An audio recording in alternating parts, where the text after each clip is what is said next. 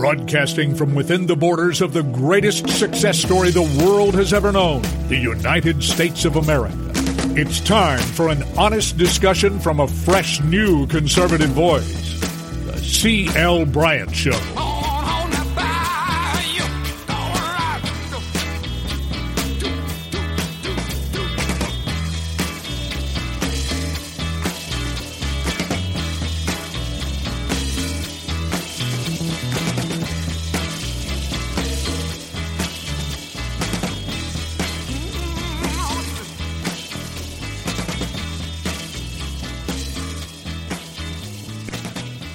Welcome back. Welcome back, everybody, to the C L. Bryant Show. I am C L. Bryant. Thank you for joining me coast to coast, border to border, throughout the fruited plains of the greatest nation on the face of the planet. The greatest success story the world has ever known, and that is America. I want to thank each and every one of you for coming along with me daily as we build the bridge to conversation right here over Red State, the largest talk platform in uh, the nation, and uh, one I'm glad to be a part of. If you're traveling through Times Square, look up above Ripley's. Ripley's, believe it or not, the iconic Ripley's, and there you will see the um, I, the uh, Red State Talk billboard, the Talk Monster billboard, twenty-four hours a day, seven days a week. The C L. Bryant Show does pop up there on that billboard, about a block from where they dropped the big ball in Times Square. Thank you all for being here with us today. We are uh, expecting to have just an incredible, I mean, a, a, a jammed, packed show. Um, as all of you know, is just a few days now uh, be, before I'll be making the, the move that I've been telling you about to Florida, uh, moving to beautiful Hutchinson Island, Florida. And uh, Michelle is just stacking uh, the the show with whom we can stack it with so that uh, we can get those out. I may have to be off air again for a little while, but the show will be on. The show will be on, of course, but uh, want to certainly be able to bring, before I, I, I go here in these next few days, uh, I want to make sure that we cover some relevant things that uh, we've been wanting to cover, uh, you know, in the past few weeks, and it's just been travel, travel, travel. And I got a feeling that it's going to be that way. Coming up in the show uh, today is uh, businessman extraordinaire, uh, energy expert, Mike Woods, uh, a good friend of mine. And then at eleven forty-four, Aja Smith um, was candidate for representative, U S representative out of California, Riverside, um, will be on with me. The Grammys, she has a, a, an objection to women and uh, the leftist agenda that help hurt women. Uh, men, for instance, being included in women's sports and, and the illicit uh, portal of women, uh, the Grammys. What what about uh, Meghan Markle? What what about that? Or Markle, what about that? We need to talk about the assault. And friends, you better believe this. There is an assault on women. But not only that, there's an assault on the society. Um, I, be, before we get into that assault on the society, before we bring on the guests, I was just coming up at eleven forty-four, and then uh, have Corinne, Corinne Rankin out in California. She has just uh, been elected to G O P Executive Committee. She wants to talk about the uh, Newsom recall and California. Yeah, I want to talk about California. And then finally, today I have uh, farmer, black farmer, Corey Lee is going to be on with me. The, the, the farmers, you know, we had Corey on. We were uh, trying to help him with his case and everything. And, and I'm not, I can't say that I'm all in on the money that uh, has been allocated to them in this bill because actually, I just got to be honest with you, uh, black farmers have nothing to do with COVID. As far as I'm concerned, I'm, Corey may give us a different take on that. I don't know. I certainly want to hear it. But part of the spending also included giving some money to the black farmers. But according to Corey, uh, you know, Michelle does all the pre-interviews and gives me the, the lowdown on what's going on as far as the movement of things we have tried to help. But Corey is telling us, and we're going to hear about it, and I was surprised to hear this, that, that that they're telling them that they don't know how to get them the funds. What? They don't know how to get them the funds. I think it's about a billion dollars. That would sure help pull them out of the hole. In fact, I think that just might put them back on their feet on solid ground, up out of that hole. But, according to Corey, now that the bill has been passed that does include in it about a billion dollars to black farmers, which, of course, in my opinion, has nothing to do with COVID relief. But according to him, the government is telling them that uh, they don't know how to get them, get the funds to them. You know, the height of income. You know what? Donald John Trump got pushed through a vaccine that I'm I'm not taking uh, yet. I mean, I mean, you know, unless they just absolutely, unless I just absolutely have to take this thing, because uh, quite frankly, um, but I'm glad I'm glad that it's pushed through. I'm glad that there's some element of confidence. Uh, I'm glad that, you know, Anthony Fauci is being exposed as an idiot. Uh, it's almost comical what's going on with, Ange- with with with Fauci these days. I mean, you know, who would have thought that he's crazy? I mean, you would have thought. I have friends out there that were in the medical profession that just adore him, but I just got to tell you, uh, he kind of he's, he's kind of batty, bat crap crazy as far as, far, as far as I can tell. He changes his position almost daily. Which means he doesn't have a core. He doesn't have no. He doesn't have a center, and uh, and and I, I can re- I can relate to it. When I lost my center, when I lost uh, my wife, I, I was I was sort of like I was rudderless for for almost a year, for over a year. I was rudderless, just rudderless. But you know, once you regain that center, once you once you get centered again, and and uh, and the anchor for me always holds in, in the Word of God, and in my faith. Jesus Christ. Um, once you regain the center, you know, again, you become stable again. You become, you, you're not as prone to blow about uh, as you were. And so I understand that, and, and maybe Doctor Fauci, being a research doctor, uh, maybe he doesn't know anything about, he doesn't seem to be very empathetic to uh, people. And research doctors usually aren't. They're not geared toward the bedside manner. And Fauci is certainly, uh, he, well, Sir Fauci certainly doesn't have much bedside manner. And, and on top of that, Fauci does, Fauci, I think, and science, of course, remember that. Rem- remember, there is no, uh, science is something that has to be observed as it develops, and you do, and, and they give you theory. They give you scientific theory on it. I mean, and, and one of the greatest examples of that is they call um, uh, hydrogen, well, air, air is, uh, you know, is, is invisible, obviously. And, um, they say that they're able to identify its elements, which probably can. You know, it has a lot of hydrogen and oxygen, you know, in it. And uh, so, but what are those? You know, but what are those? Those are names that science has given to what they want to call the elements that are in air, which is invisible. And it can be proven that these things do exist because scientists know that if you mix certain things, you get a certain uh, result. Th- that's the observation, right?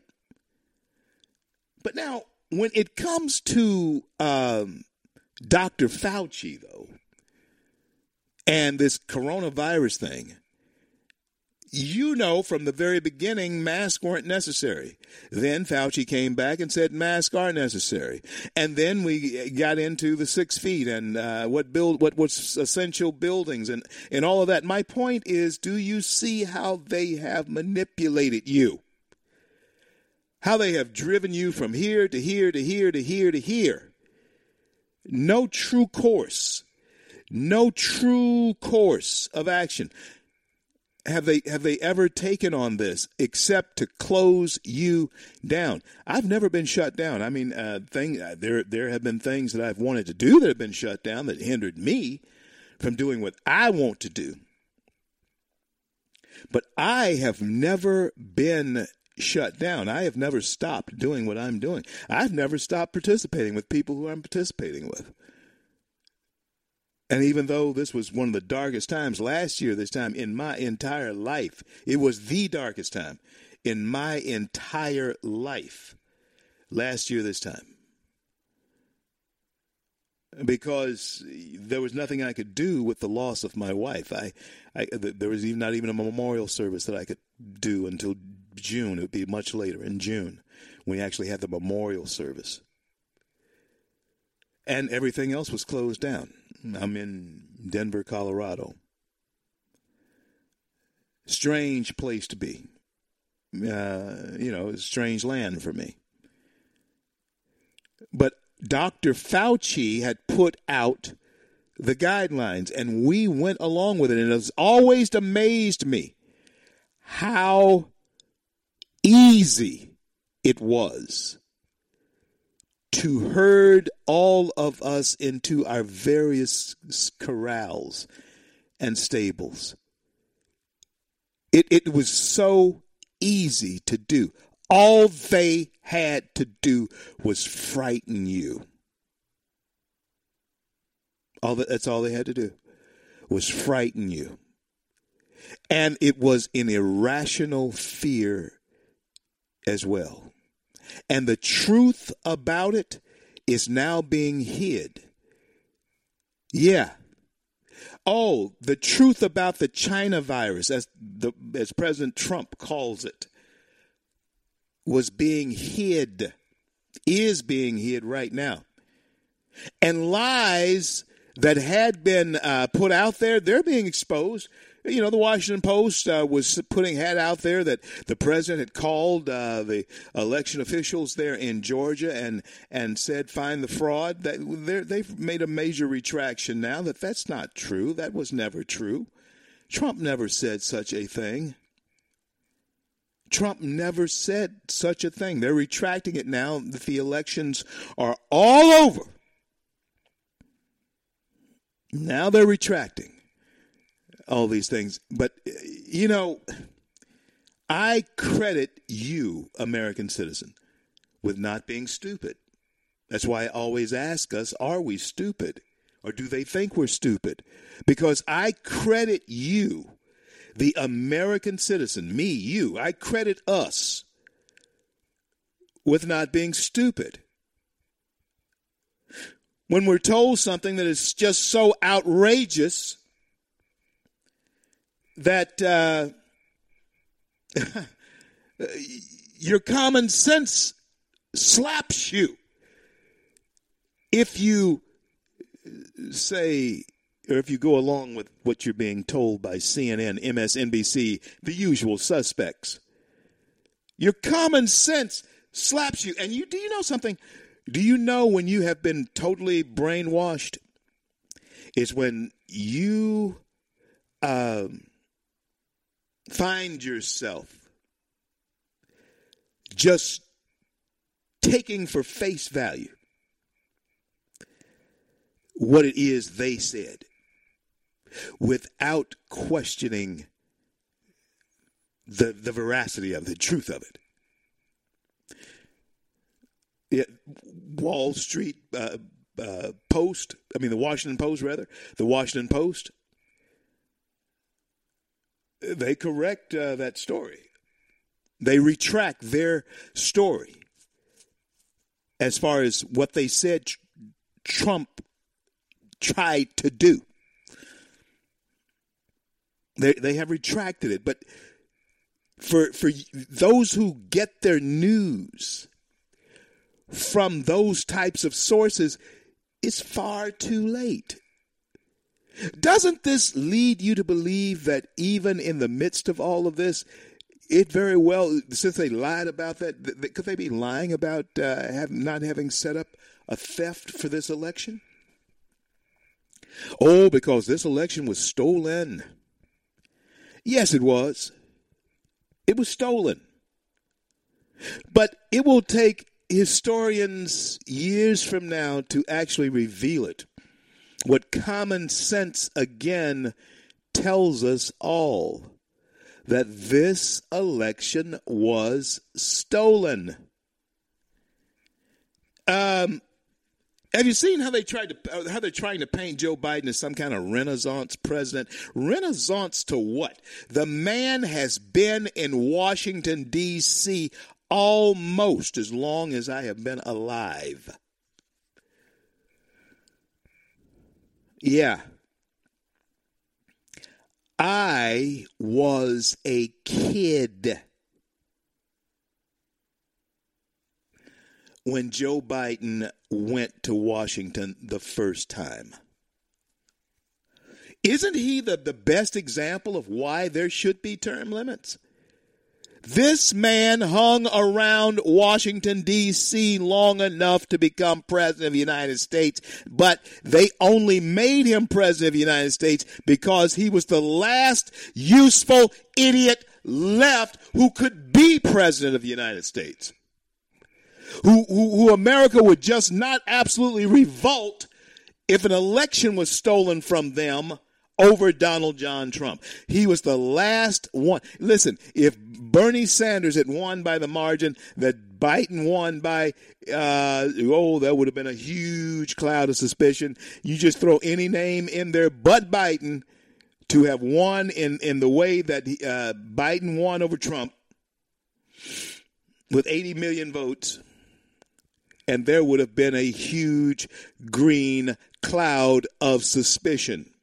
He was the last useful idiot who could have been president of the United States in the manner in which they were going to have to do it to get rid of Trump. And friends, believe me, they were willing to do anything, anything to get rid of Donald John Trump. And they did anything to get rid of Donald John Trump. But I'm going to tell you something. Everything is everything is beginning to be exposed. Everything is beginning to be exposed. And guess what? This is the most amazing thing that we are all finding out. We're finding out that it, what Donald John Trump was telling us was absolutely true. And, and it's this. They're not truly after me. They're after you. I'm just in the way. Friends, truer words have never been spoken by a president or a presidential candidate. They're not, they're not, they're not after me. They're not really after me. They're after you.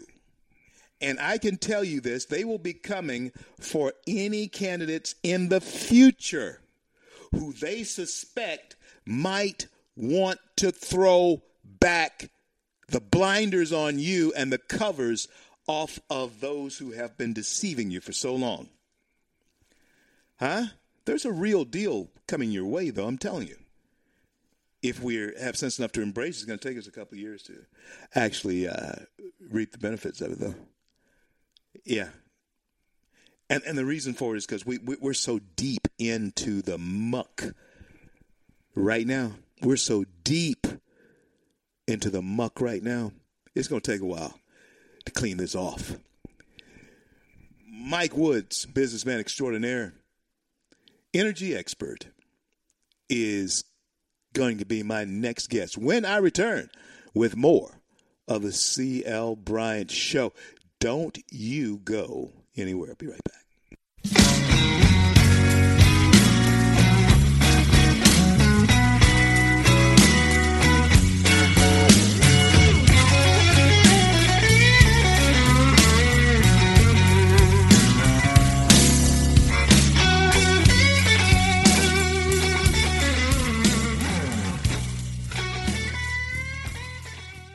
Red State Talk Radio is now available as a voice command on your Amazon Echo and Echo Dot by simply saying, Alexa, play Red State Talk Radio. Red State Talk Radio on TuneIn. Turn to every single American. Now, we've been hearing all these stories about sanctuary cities, sanctuary cities that... You can now find us on the Amazon Echo and Echo Dot, on TuneIn, on iHeartRadio, and we also have the phone apps in the App Store for your particular phone. And just in case we activated your Echo Dot, Alexa, stop.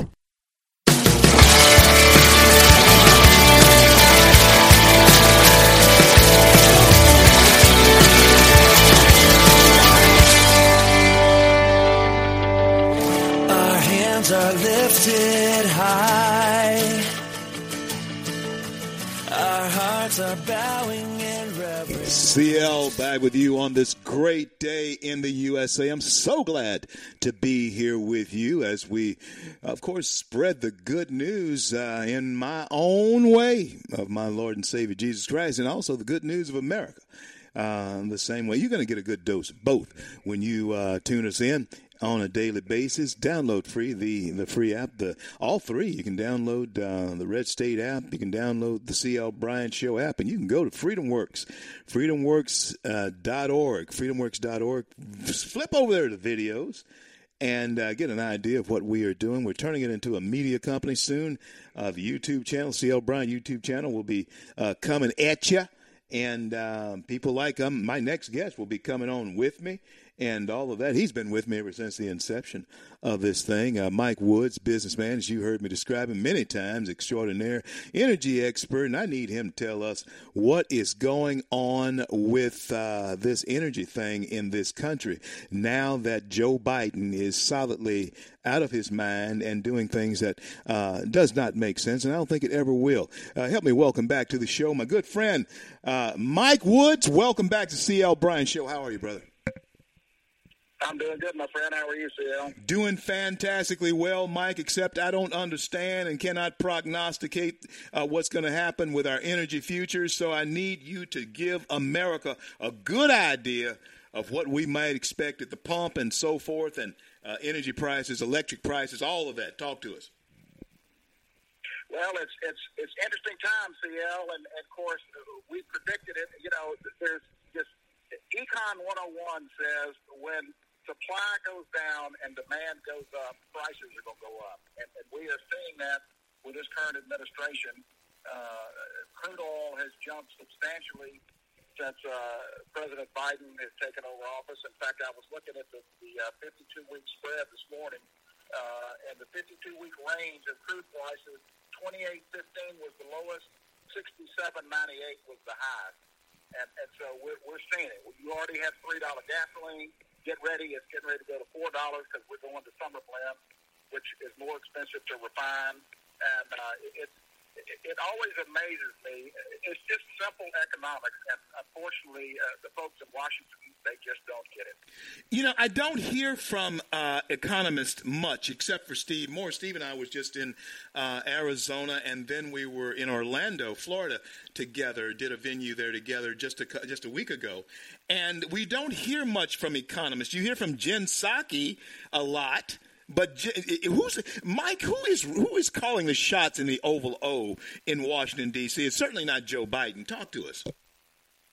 Oh, it's, it's the environmentalist, C L. I mean, you know, he, he sold his soul to the devil, so to speak, when, to to get elected. And uh, you know, I mean, what, what did he do day one? Eliminated the X L pipeline. Now, did that? What did that do? Well, first of all, it eliminated ten thousand good jobs up in North and South Dakota. Uh, is that crude oil going to still come from Canada? Yes, it's going to still come from Canada. But instead of putting it in an environmentally safe pipeline, we're now going to truck it and put it in rail cars, which will benefit, of course, Mister Buffett, who owns uh, Burlington Northern and, and uh, Santa Fe Railroad. But it's it's all it's all a game with these folks. You know, let's don't talk about what is the environmentally sound thing to do. Let's just have sound bites that sound good and, and cater to our Our, uh, our base, but it's it's crazy. But, but the problem with the economists, C L, you got to remember, there are not many states that have oil and gas production. So unless you grew up in Oklahoma, Louisiana, Texas, uh, or Mississippi, uh, or Alaska, we don't really know anything about oil and gas. And, and uh, the, the recent fiasco here in Texas with electricity proves that. You have people making energy policy who have no energy background, and that's what's great. And it's been that way. We've never had a president that had an energy policy. I mean, I go back even to, to the, both of the Bushes who grew up in the oil patch. Uh, there's no one in Washington, D C that has any energy background, and so that's why you have these crazy swings in prices. But get ready. We've already lost a million and a half barrels of production in the U S in the last year. It started with the pandemic. Uh, it started with low prices. Uh, and again, as we continue to try to exclude people in the oil and gas business from drilling, which is getting ready to happen. I mean, we've shut down federal uh, land uh, permits. We've shut down offshore permits, which is going to have a huge implication for Louisiana.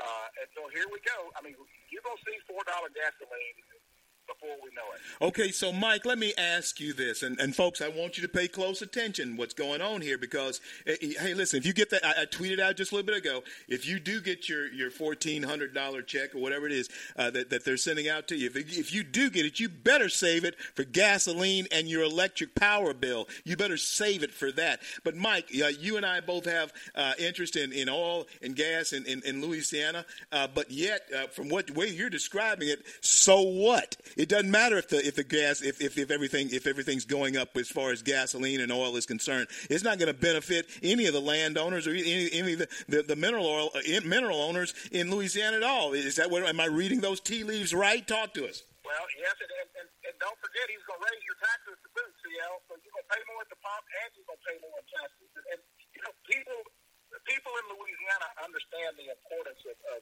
of what we uh, of what we do. But let me just put it into perspective. two hundred fifty thousand jobs in Louisiana are directly related to oil and gas business. That's fourteen point five billion dollars in wages every year. It's twenty-six percent of the state G D P. Now, what is this current moratorium on offshore uh, permits doing?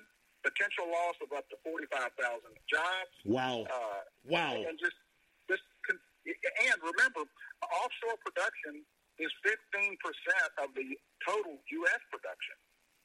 So wow. The numbers start going down, and, and go back to Econ one oh one. When supply goes down and demand goes up, and demand's going up right now, prices are going to go up. That's why I predict four dollar gasoline.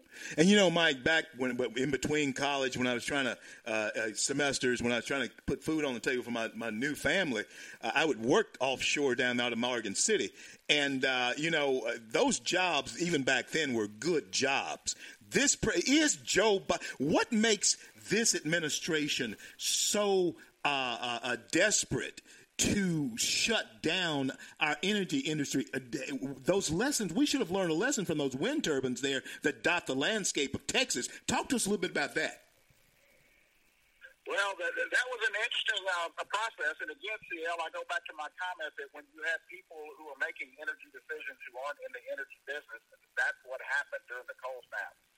I had to start shutting my production in. I knew the cold weather was coming.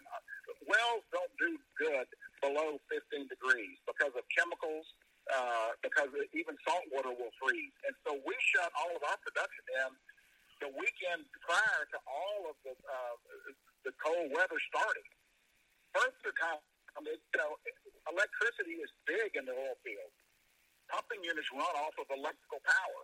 So as even those that hadn't set their wells in, as the grid started going down, the wells went down. Of course, what happens when the wells go down? Not only do you lose crude oil production, you lose natural gas production.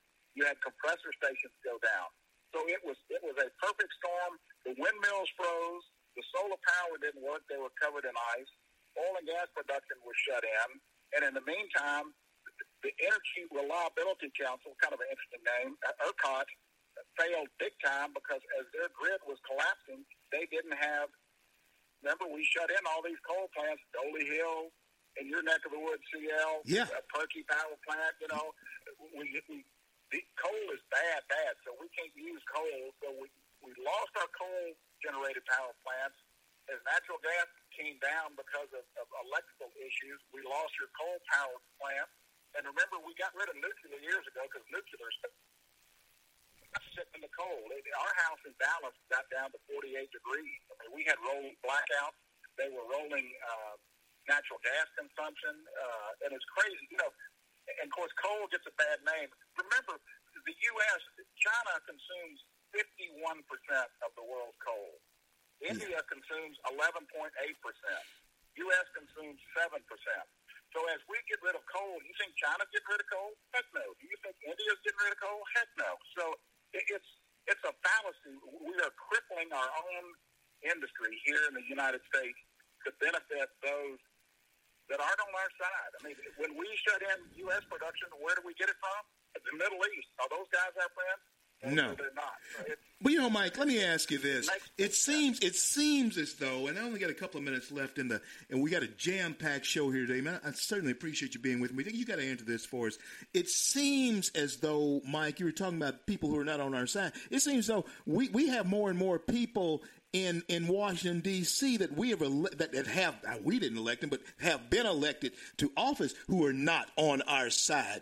Is there an American revolt that that's just going to have to take place in order to reverse this thing? Man, let's talk about this. Well, and again, and see how that's what's so important uh, for your listeners to tune into your show and, and get the real story. I mean, I'm reading this morning the Washington Post a story on, on uh, President Trump and, and his uh, phone call to Georgia.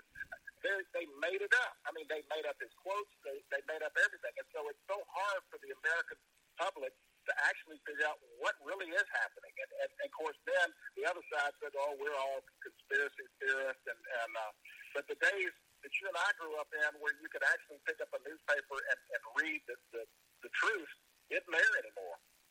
Yeah, it's just not there anymore. Even Walter Cronkite, as liberal as he was, and even Dan Rather, as liberal as he was, from the state of Texas, even he was more fair and balanced than Fox News is in, in these days even, uh, Mike. So we are trapped between uh, the opinions of uh, science now. How did COVID affect this whole thing? Is is there a perfect storm uh, also brewing, Mike, with the cancel culture, the woke, and the critical race theorist?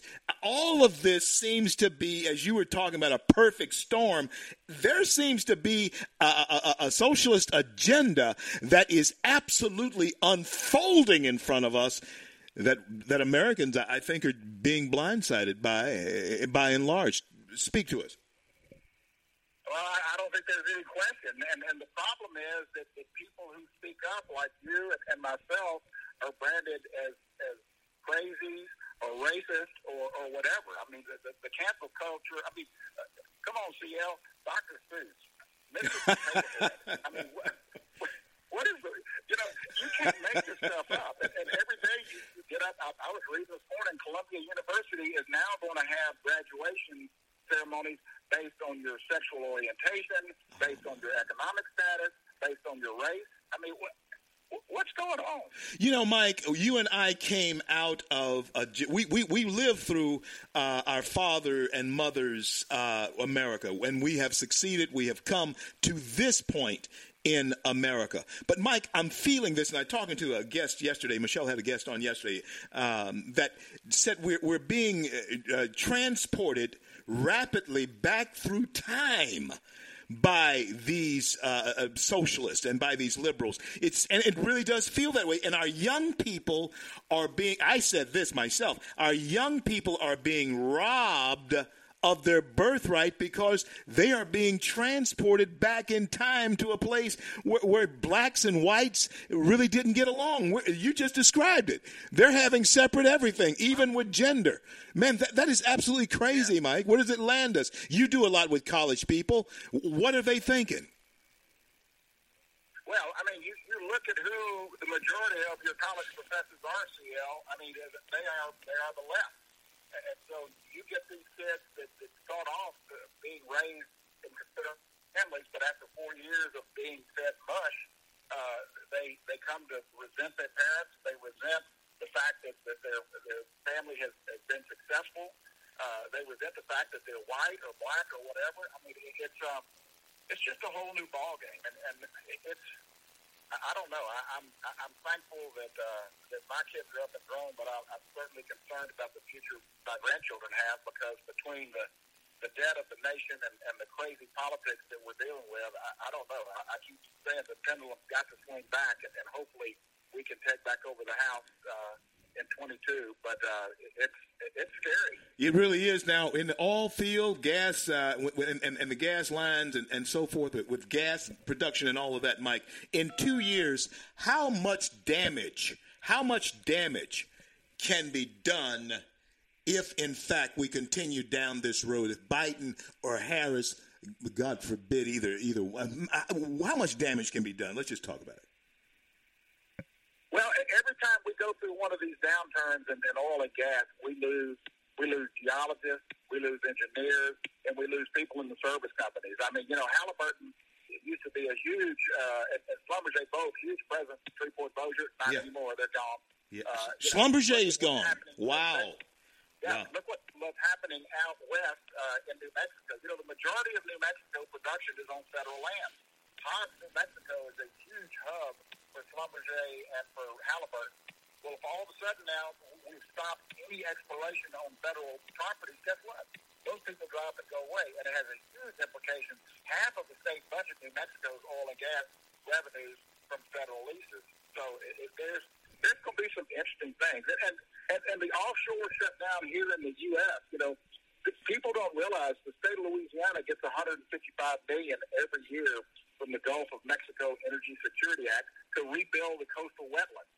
Uh, that goes away. I mean, so you're you're killing the goose that lays the golden egg. You're getting rid of fifty thousand jobs in Louisiana. You're getting rid of money to help protect our coast and build it up. And for what?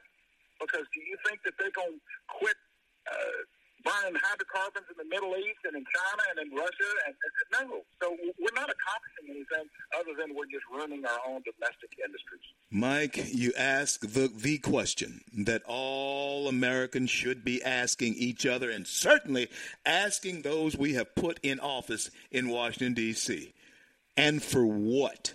What are we destroying all of our all of the, the like you said, Mike, the why are we killing the goose that has made us the greatest nation on the face of the planet, the greatest success story the world has ever known? Why are we allowing or why are we standing by watching the death of that goose? Americans, you need to stand up. Mike Woods, I'd like to uh, thank you so much for standing with me and standing with us as Americans in defending this great republic that uh, Doctor Franklin told you. He says, I'm giving you a republic if you can keep it. Let's keep it. Mike, thank you. God bless and keep you. Take care, C L. I'm C L. This is the C L. Bryant Show. That was Mike Woods, who has just been on with me. And I got to tell you something, folks. Um, uh, it's going to take folks like him. Yeah, it's going to take people like him uh, and like you, all of us, stand up, speak up, push back. I'm not saying get out in the, the streets and bust windows or anything. No, that's their way. That's the way they do it. But I, I, I do know that those of you who listen to this show around the globe, around the countries particularly, around this country particularly, Uh, and, and, hey, we're going to be bringing this, popping this up on the YouTube channel, and folks like Mike and others around the country are going to be coming on with me. But I'm going to tell you this. I'm going to tell you this. You're going to have to become an activist. Best way I can uh, tell you to become an activist, go to FreedomWorks, freedom works dot org, and there we will give you the tools to become an activist in the political policy realm. We'll give you the tools. And so, my friends, when I think about uh, what's there for us, it's going to take men and women of courage. Stand up, speak up, and push back. You're going to have to stand up, speak up, push back. Yeah, you are. Coming up, Aja Smith, uh, congressional uh, candidate, United States House of Representatives out of the great state of California, Southern California. She's going to be with me. Uh, we're going to talk about uh, the, uh, the uh, war on women. I'll be right back. So you came and changed my life. You thought I was worth leaving. So you cleaned me up inside. You thought I was to die for. So you sacrificed. Red State Talk Radio is now available as a voice command on your Amazon Echo and Echo Dot by simply saying, Alexa, play Red State Talk Radio. Red State Talk Radio on TuneIn. Concern to every single American. Now, we've been hearing all these stories about sanctuary cities, sanctuary cities that... You can now find us on the Amazon Echo and Echo Dot, on TuneIn, on iHeartRadio, and we also have the phone apps in the App Store for your particular phone. And just in case we activated your Echo Dot, Alexa, stop. Stand up for America. Then Americans, stand up, stand up, stand up. God bless you. God bless America. Best I can, always lend a helping hand, and for the flag I stand. C L back with you on this great day in the U S A, all because of people like you. And we thank you for coming along with us as we have built the bridge to conversation throughout our great nation for the last seven years right here on the airwaves in various ways. And I'm really grateful to be a part of the Red State Talk family, the largest talk platform in the nation, the Talk Monster. If you're traveling through Times Square, look up above the iconic Ripley's Believe It or Not. You know, Times Square is becoming uh, more dangerous, like it was way back in the in the uh, late eighties, in the early eighties, when I lived out there, when I was used to visit there a lot, uh, Jane and I. But but just the same, folks, you can see our billboard in that dangerous place. You need to be careful, Times Square, and the, the C L Bryant Show pops up there on it, twenty-four hours a day, seven days a week. And um, it helps me, uh, it helps to bring to the airwaves to you, uh, people like my next guest, Aja Smith, who is in the fight. She's in it to win it, and I know that she's going to do it. Uh, there are some things, though, I'd really like to talk to her about when it comes to, apparently, the assault, the attack on the female, the American female in particular. Aja, thank you so much for being with us. Welcome back to C L Bryant Show. Michelle, do we have her? She must be muted. Check your mutes. I got you uh, four by four right here, but I don't hear you. Um, we're going to continue. Michelle, when you have her, bring her in. Okay. There she is. I got you now. Aja, is that you? Yes, good morning. Good morning. I certainly uh, want to ask you, I don't know if you heard my question, but uh, is there is there a true attack on females in this country? And what gives you that idea? Talk to us. Oh, my God, yes, there is. And I'm so glad you started talking about this. It's, it seems like, you know, for so long, I, I came from a great family of strong women, strong minority women. I was raised by my mother and my grandmother, who are very strong women and positive influences in my life. They taught me to work hard and do the greatest I can in life. And then I see what happened with the Grammys, that, that horrible performance. I said, what is this? This is not what we are. We've come so far where now we have, even though we may disagree with her, our first female vice president. And and now you're doing Grammy performances that look, that are too explicit to be on T V. We've come so far along as women, becoming inventors and politicians and the first in everything and greater accomplishments. But here we have people highlighting in Hollywood uh, a horrible, disgusting performance degrading women. And I felt so embarrassed and disgusted looking at that. I didn't watch the whole Grammys. I stopped watching the Grammys, but I saw the clips. That is really a bad role model for young girls saying, wow, is that how am I supposed to be when I grow up? Or should I be like Aja Smith running for Congress and served in the Air Force? So we don't show the positives of women as a whole, and even other countries see that and think that's how women are in America are. You know, there's such a paradox that goes on with uh, the politics of the of the left, the liberals, because Correct. They say one thing but their visuals and their actual message is absolutely the polar opposite of it. And and, and when we look at this particular attack, and I want you to speak to this. Uh, I have three daughters, and I have four granddaughters. And uh, all of them, uh, and I thank God for it, they they adore their father, they adore their grandfather. And so I must have done something right. But this bothers me, Aja. This bothers me. Mm-hmm. All of them were athletes. And let me tell you something. When I think about men competing against women and nobody oh, is saying anything about it, I'm talking about biological men who feel like a woman that day. And, but but I just can't I just can't get with that. Talk to me how that actually affects a female psyche. Talk to me about that. Well, I don't understand, and, and I'm not trying to be sound rude or, or my words get twisted, but, you know, if they want to do that, then they need their own sports, their own league. Don't compete with women.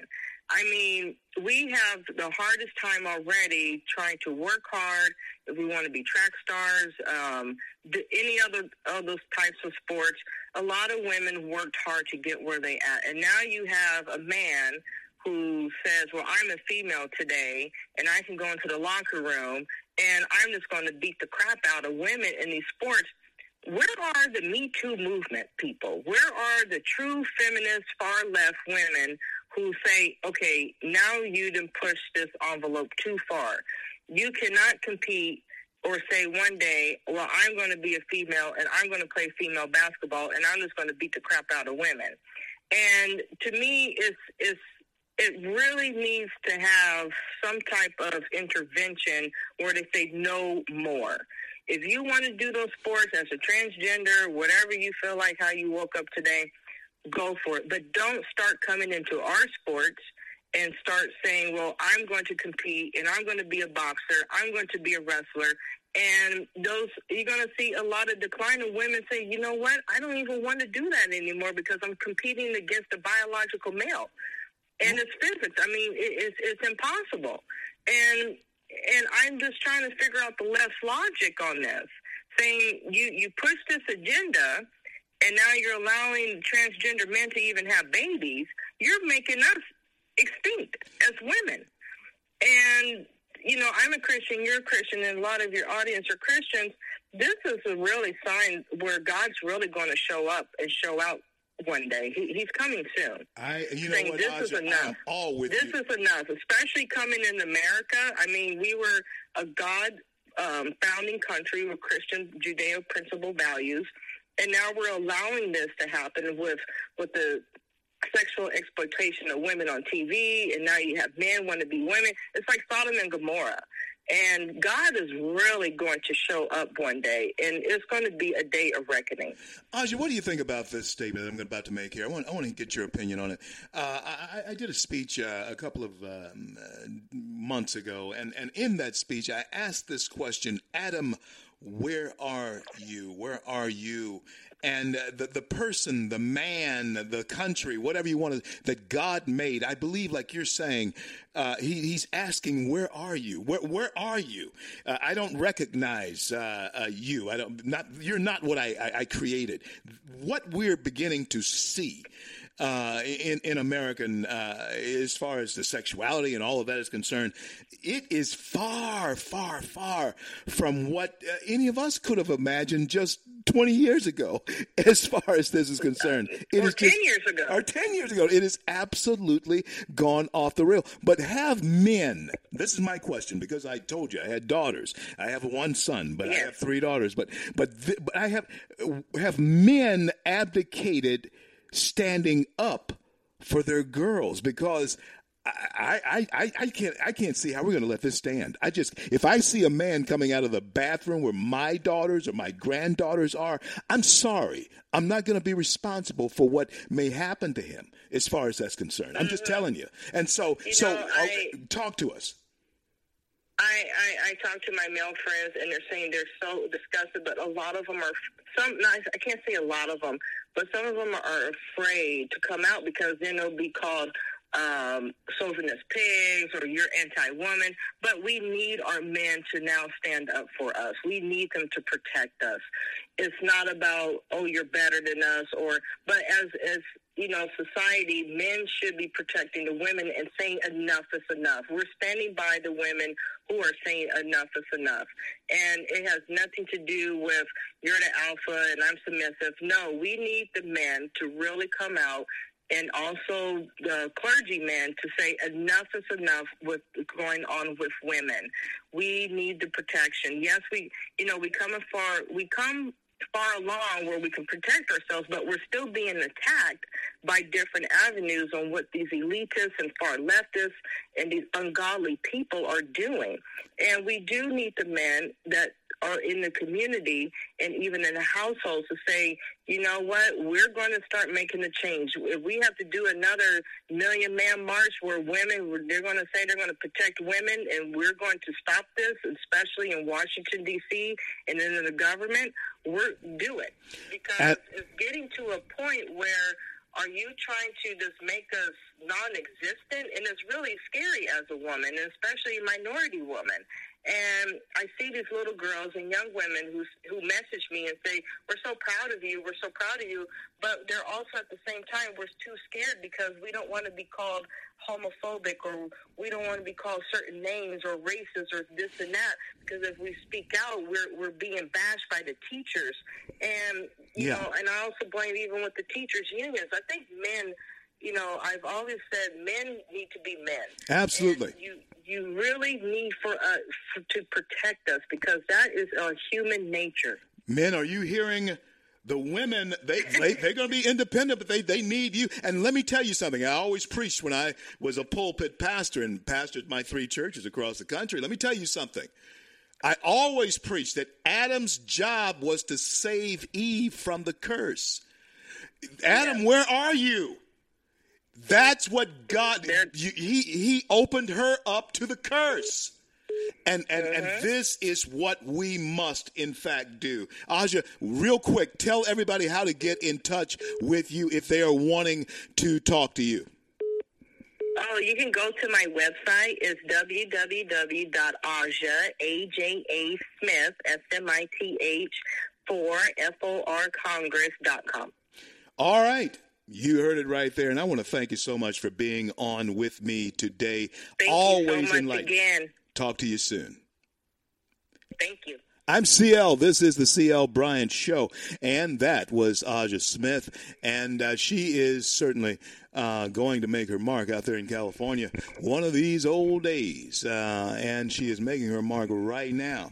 Uh, as a voice of reason in a world that seems absolutely unreasonable. I have told uh, and, and taught this and preached it uh, for many, many years. And uh, when when God is was asking the question, Adam, Adam, where are you? He was asking more than just a locational question. Where's that person I created to protect my creation from falling? It was you. It was men. It was man. It, it, we, we were supposed to protect our women from the curse. That was Adam's job, to protect her from the curse. He failed. And we have been failing as men ever since. In fact, I know men disagree with me. Very few women do disagree with me on this, but you can trace the problem. You can trace the problem of just about every problem in the world, especially the problems that women have. You can always track that back to the failure of some man. Hey, I raise both my hands. I'm a man. Guilty. Gotta be. Because the whole job of protecting them was put upon us. Adam, where are you? I'm C L. C L. Bryant Show will return. After these words, we're going to have a jam-packed show. Uh, my next guest will be uh, newly elected California G O P Executive Committee woman. My good friend Corinne Rankin will be with us. We served uh, on the uh, Trump board together, and she's going to be with me when I come back. Don't you go anywhere.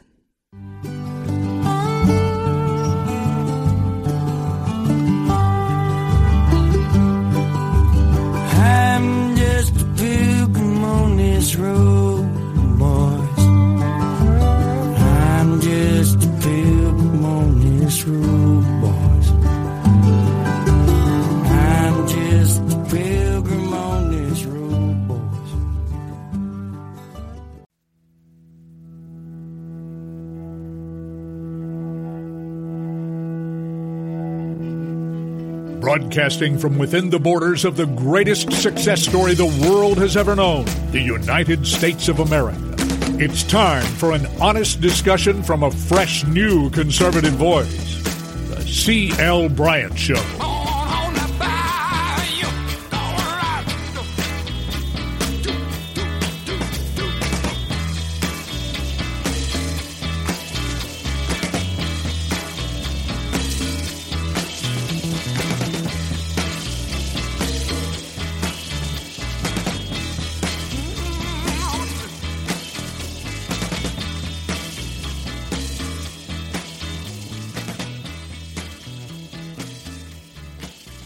Welcome back, everybody, throughout the fruited plains of the greatest nation on the face of the planet. Uh, the greatest success story the world has ever known still. And that is America. And it's all because of people just like you. I tell you every day. But you got to stand up, speak up, and push back now because you've been shoved around. You are truly being shoved around. And uh, as all of you know, I've uh, made my move uh, to Florida. I'll be living there on the Atlantic coast. But there are some things going on on that other coast in California. And that is just absolutely off the chain. And we want to get a bird's eye view of what's going on. G O P Executive Committee woman, newly elected, my friend Corinne Rankin, Corinne Rankin, is on with me. And help me welcome her back to the C L. Bryant Show. Corinne, how have you been? I've been fantastic. It's so good to hear from you again. Thanks for having me. Glad to have you on, as always. Corinne, before we get into our conversation, tell everybody just how bad it is. In your own opinion, how tough is it in California for Californians right now? And are you seeing people just packing up and leaving? And tell us why that's happening. Uh, yeah, well, it's... It's really rough on, um, on our, our unemployment rate is at an all-time high. Uh, you know, we've had so many problems with our unemployment department giving, you know, what, millions to people who are incarcerated or felons. The, the fraud rate is just off the charts. There is little, you know, literally no oversight in, with that. And our small businesses at, you know, at the top of the charts are just struggling left and right. They can't seem to get ahead. They've been traumatized by these lockdowns. A lot of them are, you know, starting to share their stories. And, you know, meanwhile, you know, our California governor, Gavin Newsom, when he shut down the businesses, he shut down the wineries in Napa, but left conveniently left his winery open. I mean, he's just completely out of touch. I know. And, you know, Californians can see that. They see what's happening. They see the mismanagement by Governor Gavin Newsom. And there's been a grassroots effort to recall this governor. How? What? How? What uh, the success? Require, is, is that going to be successful? I mean, I, I think you have something like a million uh, signatures now. Uh, how does that shape up with the recall uh, effort uh, of Newsom? So uh, what's required is one point five million signatures, and right now uh, we're at a little over two million signatures. Wow. So the expect yeah, the expectation is is that uh, Governor Newsom will be recalled um, on the ballot by the end of the summer, maybe August or September. Uh, and he's he's nervous about it. So he started this huge campaign that um, started a few did just this week that where he's calling this a, a partisan uh, recall. And I'd like to let all of your listeners know who um, are, are possibly following this, that this is not a partisan recall. thirty-eight percent of the signatures uh, that were collected for the recall are from Democrats and independents.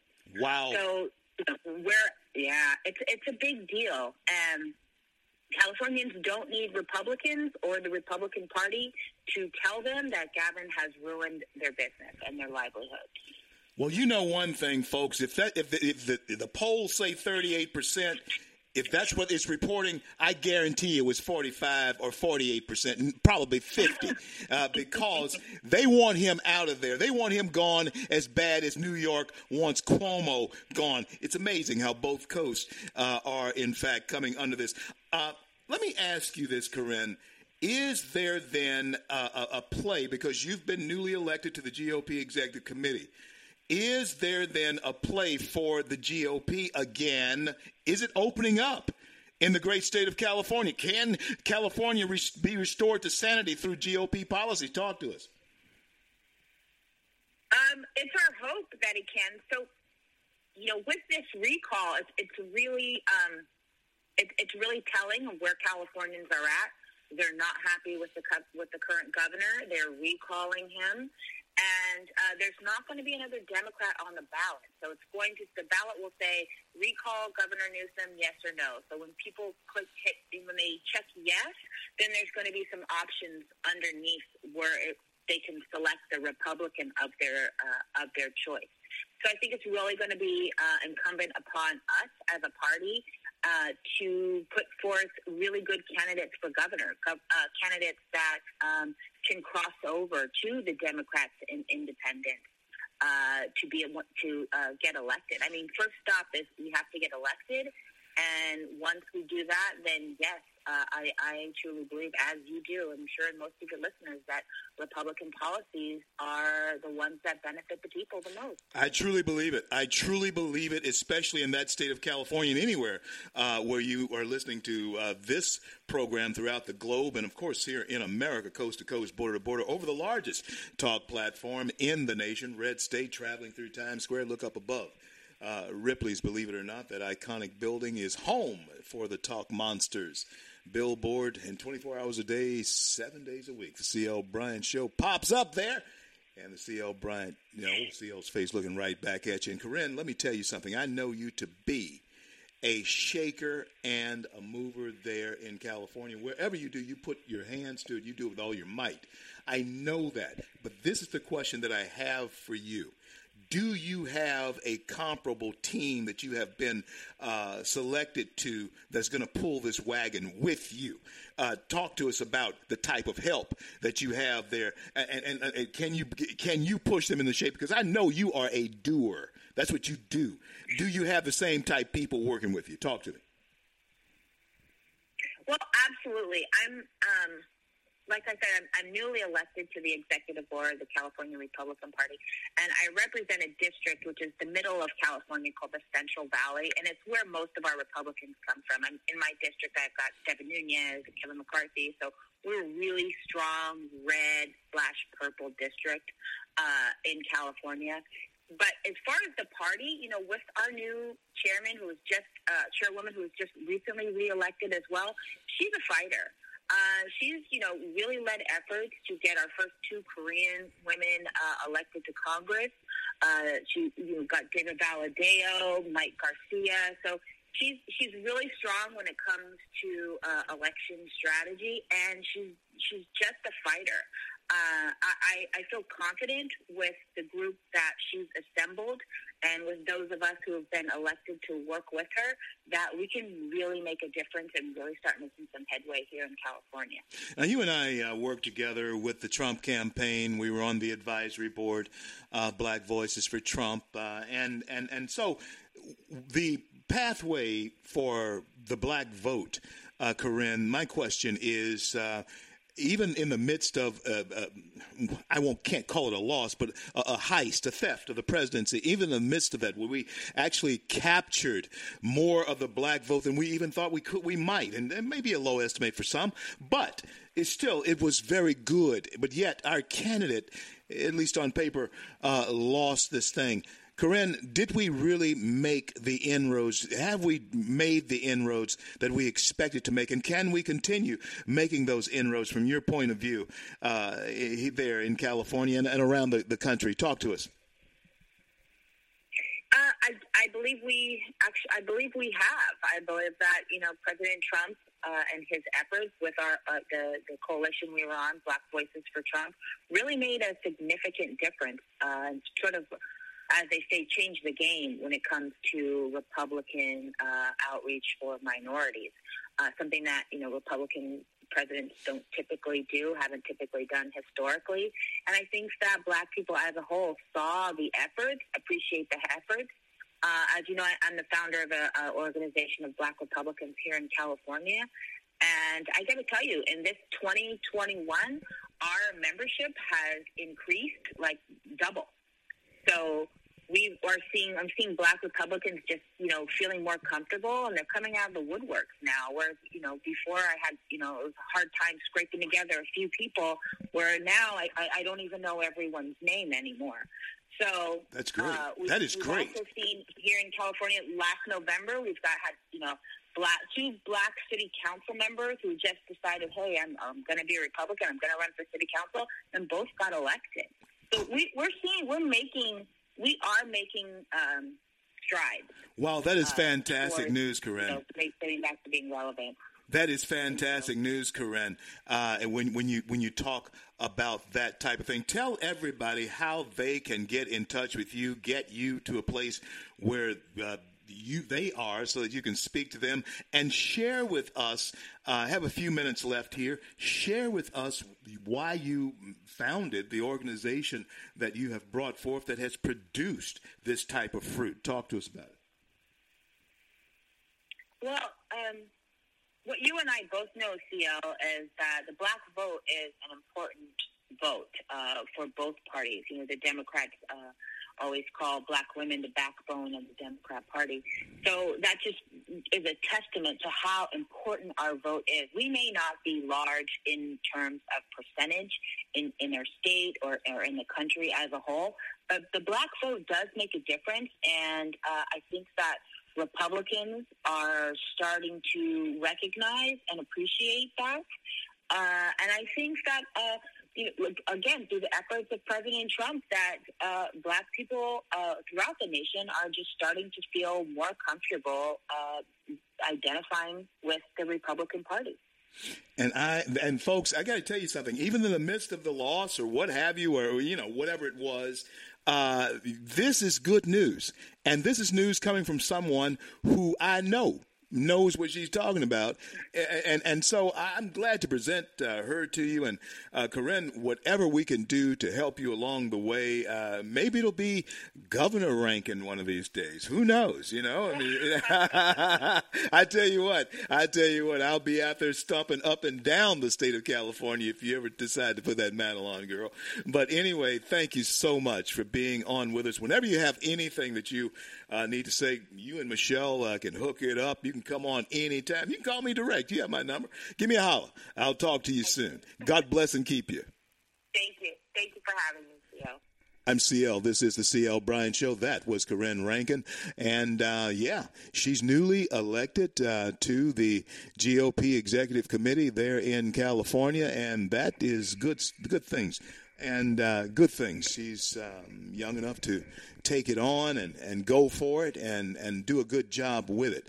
And, Michelle, whatever we can do to be of, a, of help to those constituents out there that might want to come on the show of hers, uh, we'll be very happy to help you. We talked to um, Southeastern Legal yesterday, and we offered the same thing uh, to them. You come on uh, this show, and we will give you air to talk to a large audience. We'll give you air to talk. And um, I want to tell you, you, you everybody something. Now is the time to speak up. Speak up, speak out. Now. It's time for everybody to become an activist who understand that there's not a racist behind every tree. That's what they want you to believe, though. And, and you know what? If, if you if you buy into that, let me tell you what you're buying into. Let me tell you exactly what you're buying into. You're buying into being a fact denier. I'm going to give you several facts. I'm going to give you several facts that you can try out right now. You can you can you can get in your car, get on your horse, motorcycle, whatever, bicycle, walk, and check this out. Walk down your neighborhood. I mean, if you don't, if you, I say, and I know many people live in a very polarized neighborhood. You only have uh, one one type because let's face it, black people are only twelve percent of the whole population of the whole country. You know, you, you know, you know that, right? We're only twelve percent of the whole population, almost, and, and we're we're regressing because we're killing so many of our unborn children. Yeah.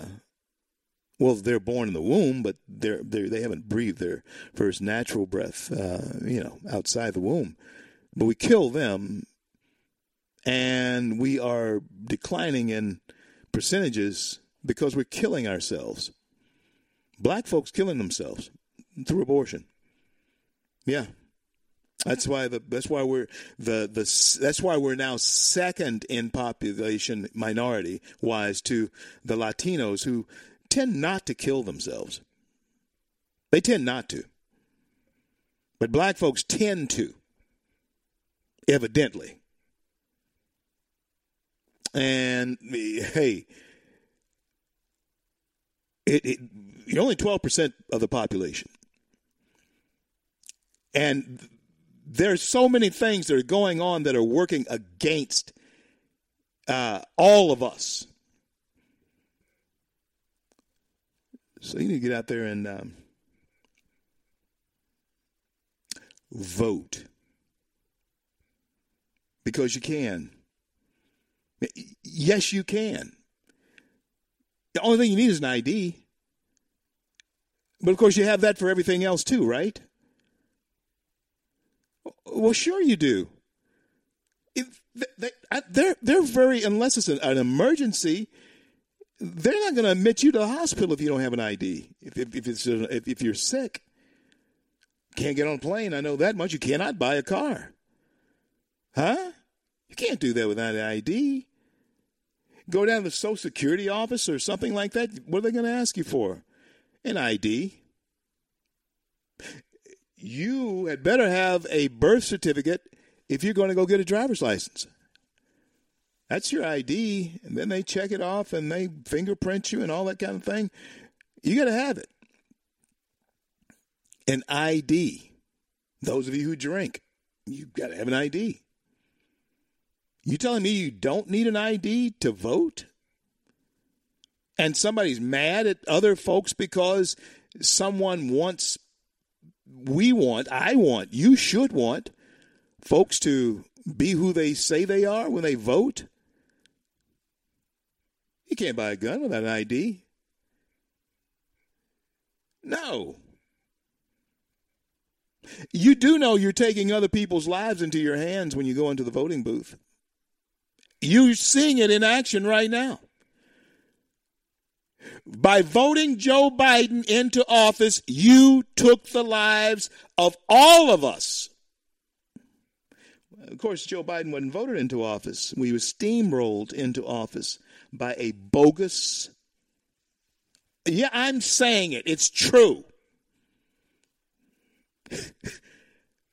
Not because I'm saying it, but it's true. It's just it's just common sense. Listen, we talked about common sense here, and we talked about how devoid our nation, our country has become of that common sense, right? I've said this now at least fifty times on this show since it happened. But friends, there is no way Joe Biden got more votes than Barack Obama. No way. Just didn't happen.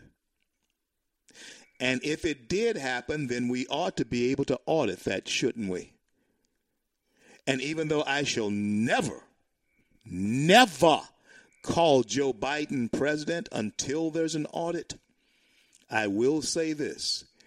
If they do the audit, and for some unforeseen reason, Joe Biden actually won the presidency of the United States, I will gladly say hail to the chief. But until then,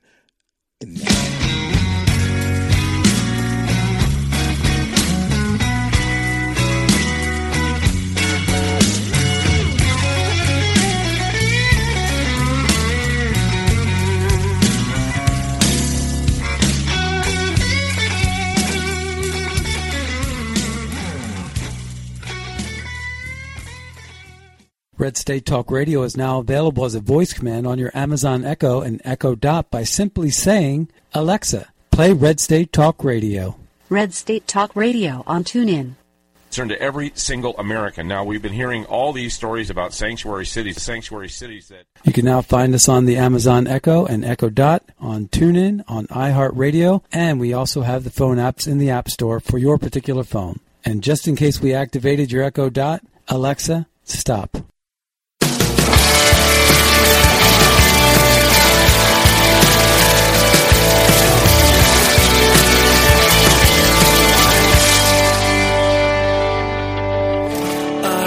Are lifted high.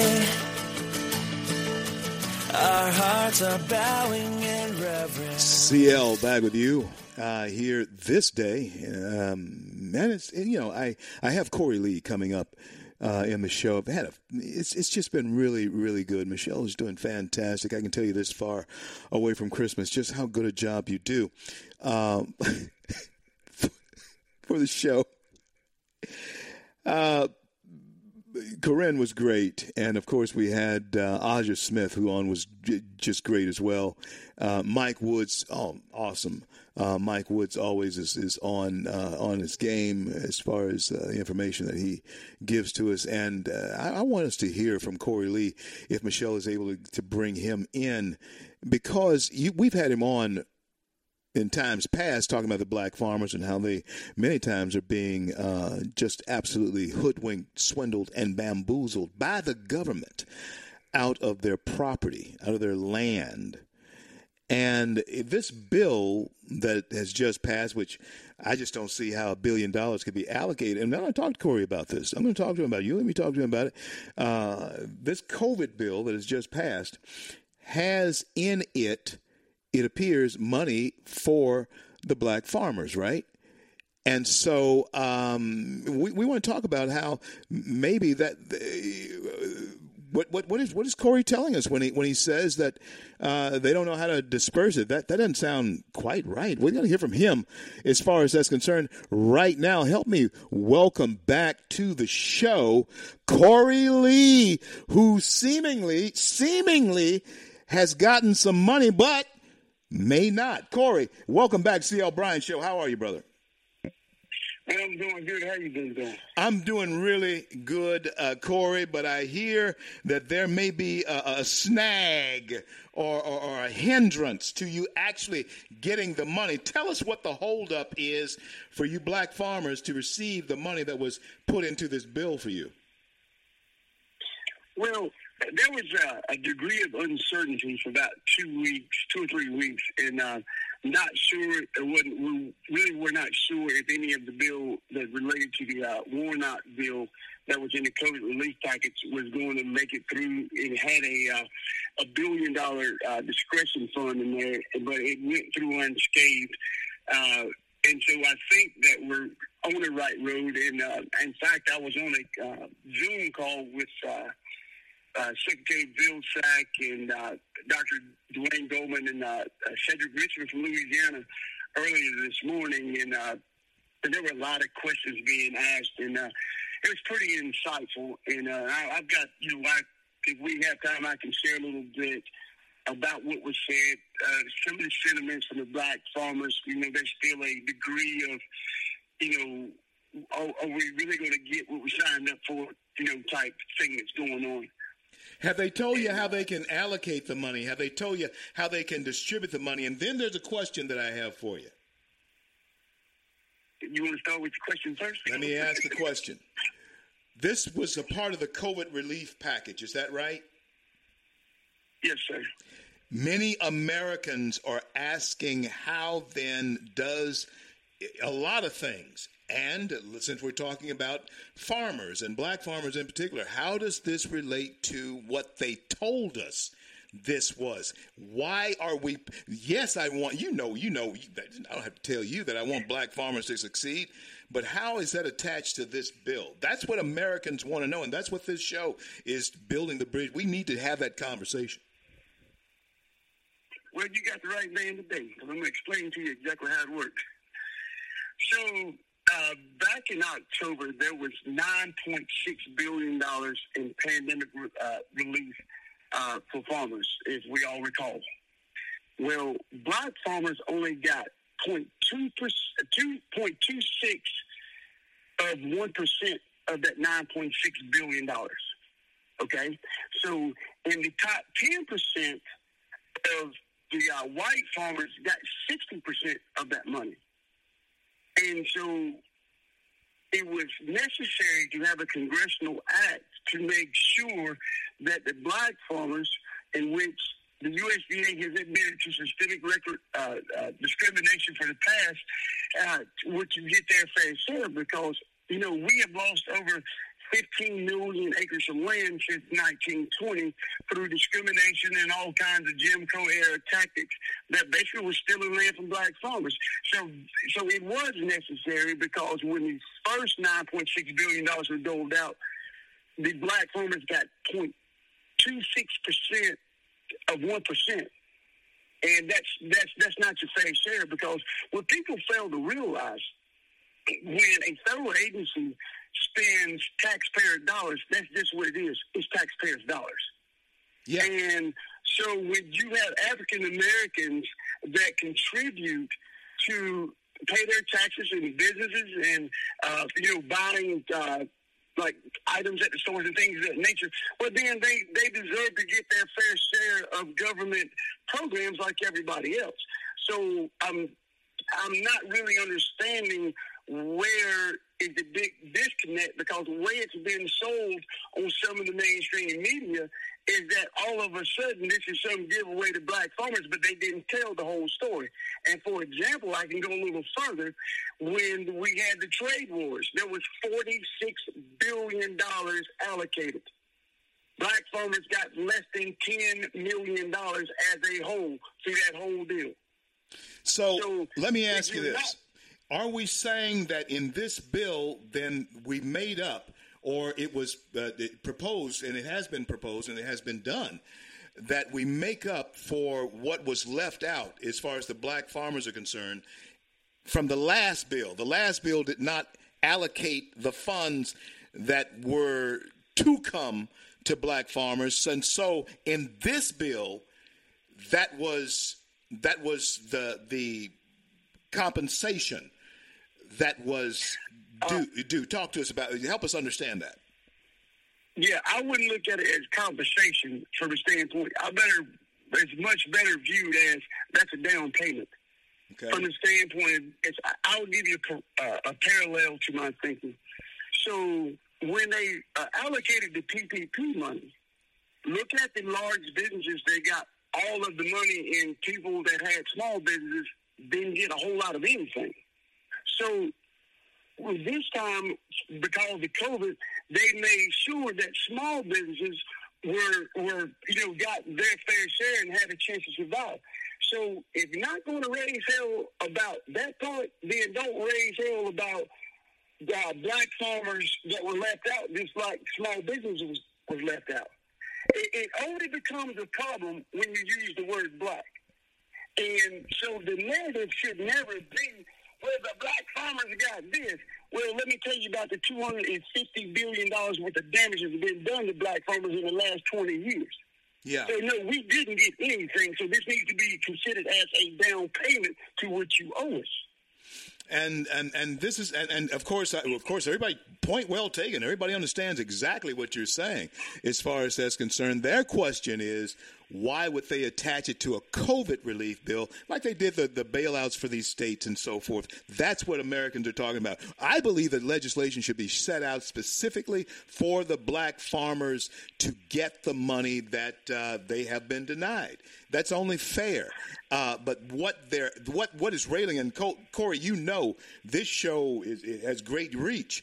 And what the people are talking about is not only the injustice that's been done against you being made up in in this bill, but the injustices that they're saying have been done against folks that injustice hasn't been done against that's being made up in this bill. And so that's what the Amer- – and it's being sold to us as COVID relief. That's what I'm getting at. It's being sold to us as COVID relief. And they're asking well, the question, what does it have to do with COVID? That's the thing. That's what I'm asking. I'm going to revert back to my earlier comments. There was nine point six billion dollars of pandemic relief, which is still COVID, that was dished out in October to white farmers. Then where was the then that was sold as uh, COVID relief or pandemic relief. It's the same thing. It's two peas in a pod. But because this specific language says to social disadvantaged farmers, it doesn't even say black farmers. So first, that needs to be clarified. If the Warnock bill was due to farmers of color, which includes in, indigenous farmers uh, and Hispanic farmers, so basically the Indian farmers and, and, and the uh, Hispanic farmers and black farmers. So at the end of the day, it's the same thing that was sold in October. It's pandemic relief, and it's half of the relief that was given then. Right. But nobody, the majority of people didn't get the money, but the big white farmers. But because you put color in there, all of a sudden it's an issue. You wow. can't you can't look past that. In fact, I'm going to go even further. Theo, you know you're my man, but sometimes I got to call the dog the dog. The the go for it, man. So I was uh, watching this clip this morning on uh, with Tim Scott was on Fox. Yeah, uh, it was on YouTube. So I think it aired yesterday. And I don't know if he was baited into saying what he said, but at some point in time, the thing that I like about you, we may not always agree on certain things in politics, but I guarantee you we can make some crawdads together. Yeah, oh yeah, and, you know, and yeah, have a good yeah. time. Yeah, yeah, yeah, for sure. He gets some. He gets on there and says, you know what, this COVID package should have never, ever gave black farmers any relief uh, because you're only widening the disparity. And I sit there thinking, oh, okay, so you can say that, but also, we also tried to get the, the, uh, the, the last administration to fix the problem. It never got fixed. So by that being said, you're saying that, you know, half of the Republicans weren't on board at all, but the Republicans had the opportunity to fix this thing too. Yeah, yeah. And did nothing. Yeah, yeah. So and, we can't lose sight of that. Yeah. And, I mean, like, you have been great or giving us a platform to even discuss it. You know, I mean, I'm just, I, I want to look at myself as apolitical. I don't really agree with a whole lot of politics because I'm for middle America, and I don't like getting caught up between the haves and the have-not because... It, you know, he's better than you and good. I can't fix it by myself. But until I'm going to take a different approach is that in that conference call this morning with, with listening to Bill Sacking, you know, we, we've I've had my thoughts in the past over that. But I look at Cedric Richmond from Louisiana, and then there's a, uh, a new man. His name is uh, Doctor Dwayne Goldman. I think he's out of Arkansas. Mm-hmm. And what they were asking for were for groups like mine to team up with them to fix the problem. Mm-hmm. First time I ever heard that being stated because, you know, I, I can, I'm, I'm almost a little C L. I'll go all in if I think if I think I'm right and you're wrong. And, and I said, you know what, that might be the best approach because what may take them months to try to figure out our group is already solved, but they're just going to have to reach across and talk to us. I mean, and it just takes a conversation. I have some brilliant attorneys around me. Brilliant.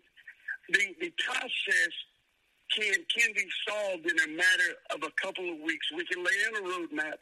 And the biggest thing that deal with farmers of color, that was part of this bill that people are finding uh, disproportionate, disproportionate or something, whatever terms they're using, is that the air property that was Uh, from the Pickford litigation from nineteen ninety-nine. That's an easy fix for my group. We've already figured it out. And then also, you know, they were, as you asked me earlier, how was it going to be implemented? That's an easier fix. But they're going to have to reach out to our group that we've already solved it. And so it can get fixed. And I'm not, I guess I'm going to get off the soapbox and tell everything that's wrong with the things they're doing and say, hey, oh, you got my telephone number. Everybody knows that you do. Uh, just reach across the aisle and let us fix it. Yeah. And that's probably the best solution. And, uh, you know, Cedric Richmond from Louisiana is a peculiar person. And he's, he's very well spoken. But the last Zoom call I was on with, He says, you know, Corey, I'm going to get back to you, and we're going to fix this problem. I never heard from him. and, you know, and, and it kind of, you know, put a, a, a pin in my balloon because I want to hold him to his word instead of me railing against, you know, politicians all the time and, and administration for not doing what they said they were going to do. If you ever want to be written into history, let us help you fix the problem, and then you, then I'll just ride off within the sunset. I'll go ride some horses and yeah. do whatever I do. Yeah, yeah. And uh, and, and so, you know, I just I, I'm really appreciative of you not letting this voice die. Oh no, uh, man, no, no. You yeah. see, you see, Corey, I come from, like I told you from the very beginning, our first interview is that I come from the, the farmer's stock. I'm, I'm, I'm, a, I'm farmers. I'm from that stock. And uh, my mom and dad came from that stock, and all their people came off the farm. And so I, I have a, a special place in my heart for, for farmers. Uh, granddaddy would tell us, hey, y'all, you know, if it don't rain, we may not eat, you know. And so we, we trusted God. Uh, we trusted God for, for everything. And, and so uh, I, I appreciate what you're doing, and I fight the fight with you. I'm going to fight the fight with you, but I'm always going to tell you what the people are asking about how money is allocated, and, and we need to know uh, how it's used and all that type of thing. Listen, man, uh, I want to bring you back let, real let, soon. Let me ask you this. Can I make one last point, if you don't mind? Sure. Uh, one thing that I want to protect against, and, I, and I've been noticing more and more over the last four or five years, with the smaller farmer, and that includes anybody that's not a big farmer, and it doesn't matter your ethnicity. I would like for solutions that were not kept into a role as just a producer, because you control too much about the big, you know, team commodities up at the top. You know, we need to expand into processors. We need to expand into distributors and things of that nature. That's where the real money is. As long as you're just a producer, you're going to experience the problems that we've experienced for decades. And so with that billion dollar discretion fund, I would like to see the Department of Agriculture come up with a solution. Again, we've had some solutions, and we, you know, we're willing to team up with them. That will put smaller farmers into business, because there's a shortage of uh, beef processing facilities around the country right now. Then if we can go ahead and have outreach, build more facilities, and let the little guy to get a chance to operate, we could cure a whole lot of the ills that the plaguing uh, the, the food supply now. Corey Lee, you have been the voice of it, a strong voice for it for a long time. Man, I want to thank you for coming on with me. God bless and God keep you, and keep your hands to the plow, brother, and talk to you real soon. Thank you. Thank you, man. I'm C L. This is the C L. Bryant Show, and that was Corey Lee. And let me tell you folks something. This is a fight that he's been fighting um, uh, for a while now, and this is a fight that I really believe um, is one that's that's worthwhile. But the question that so many are having about the, the, the two trillion dollars, and it's actually going to be over that. It's going to be more than two trillion dollars that's going to be spent. two trillion dollars, uh, twelve zeros on each one of those trillions. twelve. It's one hundred million million dollars. Okay? That's more money you can imagine. It, actually, you're talking about two hundred million million dollars. It's, it's it's more money than you can't count it. You can just say it. We spent two trillion dollars under the guise of COVID. Uh, friends, we got to talk about something here when I come back with more of the C L. Bryant Show. Because even I, even though I understand exactly what Corey's saying, I understand what, what the people, the bailout uh, states are saying, you know, this is money that we need. And I understand that. I get it. I get it. But that's not what we were told. We'll talk about it when I return. I'm C L. Don't go anywhere. You thought I was worth saving, so you came and changed my life. You thought I was worth saving, so you clean me. me up inside. You thought I was to die for, so you sacrificed. Red State Talk Radio is now available as a voice command on your Amazon Echo and Echo Dot by simply saying, Alexa, play Red State Talk Radio. Red State Talk Radio on TuneIn. Turn to every single American. Now, we've been hearing all these stories about sanctuary cities, sanctuary cities that... You can now find us on the Amazon Echo and Echo Dot, on TuneIn, on iHeartRadio, and we also have the phone apps in the App Store for your particular phone. And just in case we activated your Echo Dot, Alexa, stop.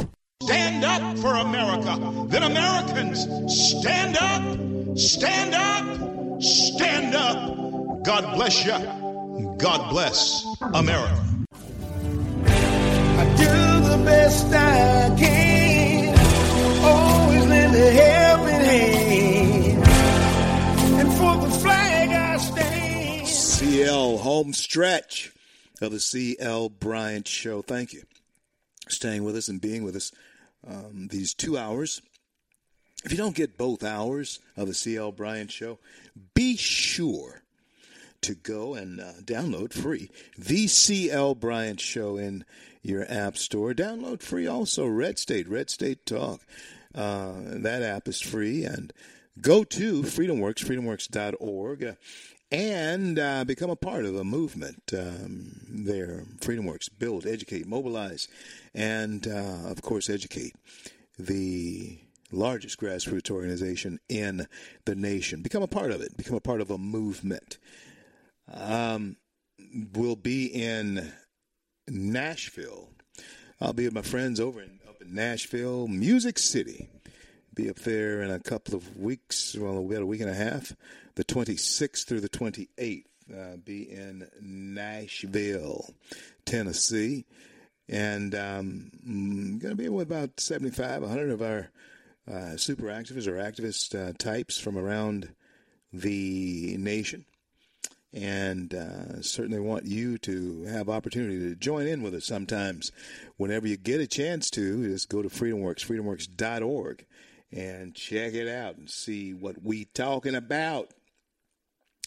Now, I understood everything about, you see, when your legislators tell you that uh, We we want you to vote on this because it's because of COVID relief. Well, I understand politics. I know that there's all kind of pork and everything and all kind of bills. But the thing is, we had gotten away. We had tried to at least get away from that type thing. But Bernie Sanders could not have spent the kind of money that just was spent on stuff that, you know, called for COVID relief that has pork in it for everything else. Hmm? Bernie Sanders could not have spent this kind of money in his wildest dream. But we're being hoodwinked, swindled, and bamboozled, I'm telling you. Yeah. It appears that Cuomo was a flirt, a super flirt. He flirted with women in the workplace. Yeah. I can tell you this. I can tell you this. I can tell you this. I can tell you this. Um, never. No. Didn't happen like that. Didn't go down like that. There are things all over. Um, this man's gone. This man's, I mean, it's finished. It's, it's almost sad to watch how his demise is coming about. Um, I don't. I haven't paid much attention to his brother, Chris Cuomo, who, you know, is real matter of fact about his cockiness. But this is almost tragic. Mario Cuomo, of course, um, people say he was he was rife with corruption and all of this type of thing. An incredible speaker, Mario Cuomo was. But um, maybe his sons are just like he was, except they're not as discreet as Mario was. Well, all I can tell you is that for Andrew, it's over. totally over. Friends, the thing that we don't want, though, is for it to be over for us. That's why we must do everything we possibly can to stop H R one. It's still, yes, we're still trying to battle that. And we're still in a position where we can keep that from becoming a reality. It will rob you of your sovereignty as a state. Your vote basically means nothing, and that's exactly what they want it to, to happen. Your country is being stolen from you. Wake up. Wake up now. Your country is being stolen from you. And um, what happens when she goes away? You've heard me uh, tell you that uh, a refugee from the Eastern, an Eastern Bloc country came to me. I was in Oregon. I think it was in Bend, Oregon, or somewhere like that. And he was he was saying to me, C L, in his, you know, I think his Romanian accent, uh, if America goes away, if she go away, where do people go? If America goes away, where do people go? Who are trying to live free. You are seeing her go away, and I'm telling you, once America is gone, she's not coming back. There's no way for it. There's no reason. There's no way for her to come back. There's no avenue for her to come back. If if if we are able with all of our might to push the greatest nation in the, on the face of the planet away from the people it was intended to be for, if we're if we're stupid enough and our ignorance is strong enough to push that entity called America away in in, in, in, a, in, a, in a fashion that we are doing now, why should she, why would she come in, come back? We're not good to the gift. Oh, you're not hearing me. We're not taking care of the gift that was given. And, and and friends, whenever we talk about that, whenever we talk about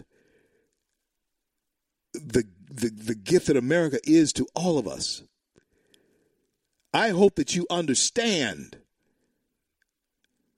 that we are about to let all of this really get out of our hands, and we're about to do the the worst thing. We're about to commit the worst crime, the atrocity against ourselves by letting these socialists, the progressive liberals, just have their way with us while we watch. We must stand up. We must speak up. We must push back. I'm not talking about, again, I say, I'm not talking about going out into the street cracking windshields and, and busting windows. That's not what we do. That's what they do. What we're good at is making people understand that they are no good. They can't be without us.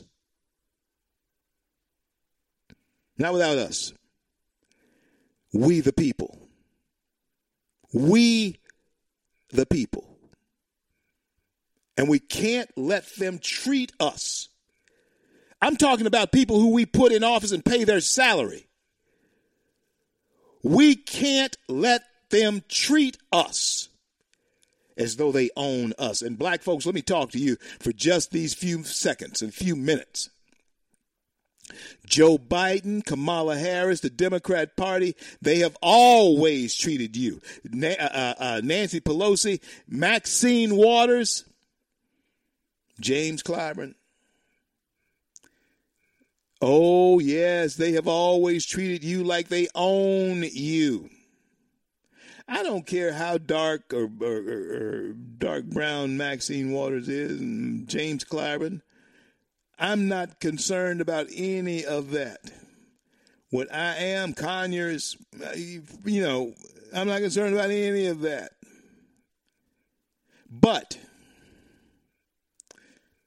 that has nothing to do with the color of their skin, has nothing to do with how they have treated you like they own you. They have treated you like they own you. And guess what? They have owned you. They've owned your vote. That's for sure. They've owned your emotions. And they've played with them in ways that are absolutely disgusting. They play with your emotions in ways that are absolutely disgusting. And you went right along with it. Yes, you did. I am saying to you now, it's time to wake up, and it's time to wake those up around you. And as I said um, with uh, Bishop Audrey um, Shines, Aubrey Shines, we are headed back to Obama land if you don't wake up. You hear me? We're headed back to Obama land. And Obama land was not a nice place for anybody. You may have fooled yourself. You may have duped yourself into saying or thinking that, oh, this is cool. This is great being in Obama land. No, it's not. No, it's not. No, it's not. So, um, what do you do? What do you do? Be vigilant. That's the price of your liberty. That's the price of your freedom. Be vigilant. Vigilance, Thomas Jefferson told us all. Watching out for those who would want to take you down as a nation. Keeping an eye on your enemies, because you will certainly have them.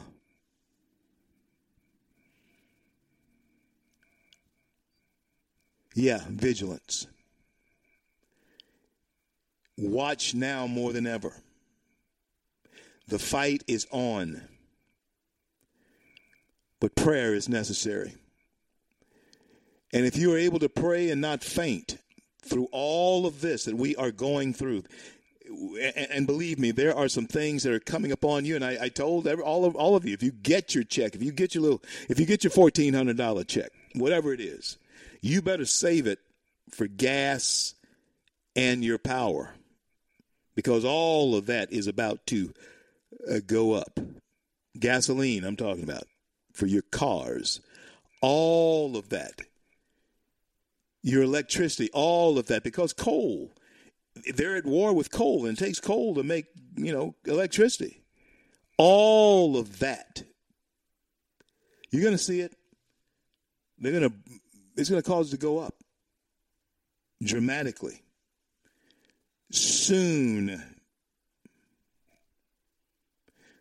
I told you. Well, I want to thank God for bringing us to the close of yet another day, and I want to thank him for our men and women in uniform around the globe who defend our right to speak our minds. And until I'm able to talk to you again, I'm C L, and my heartfelt desire is that God would bless and keep you all.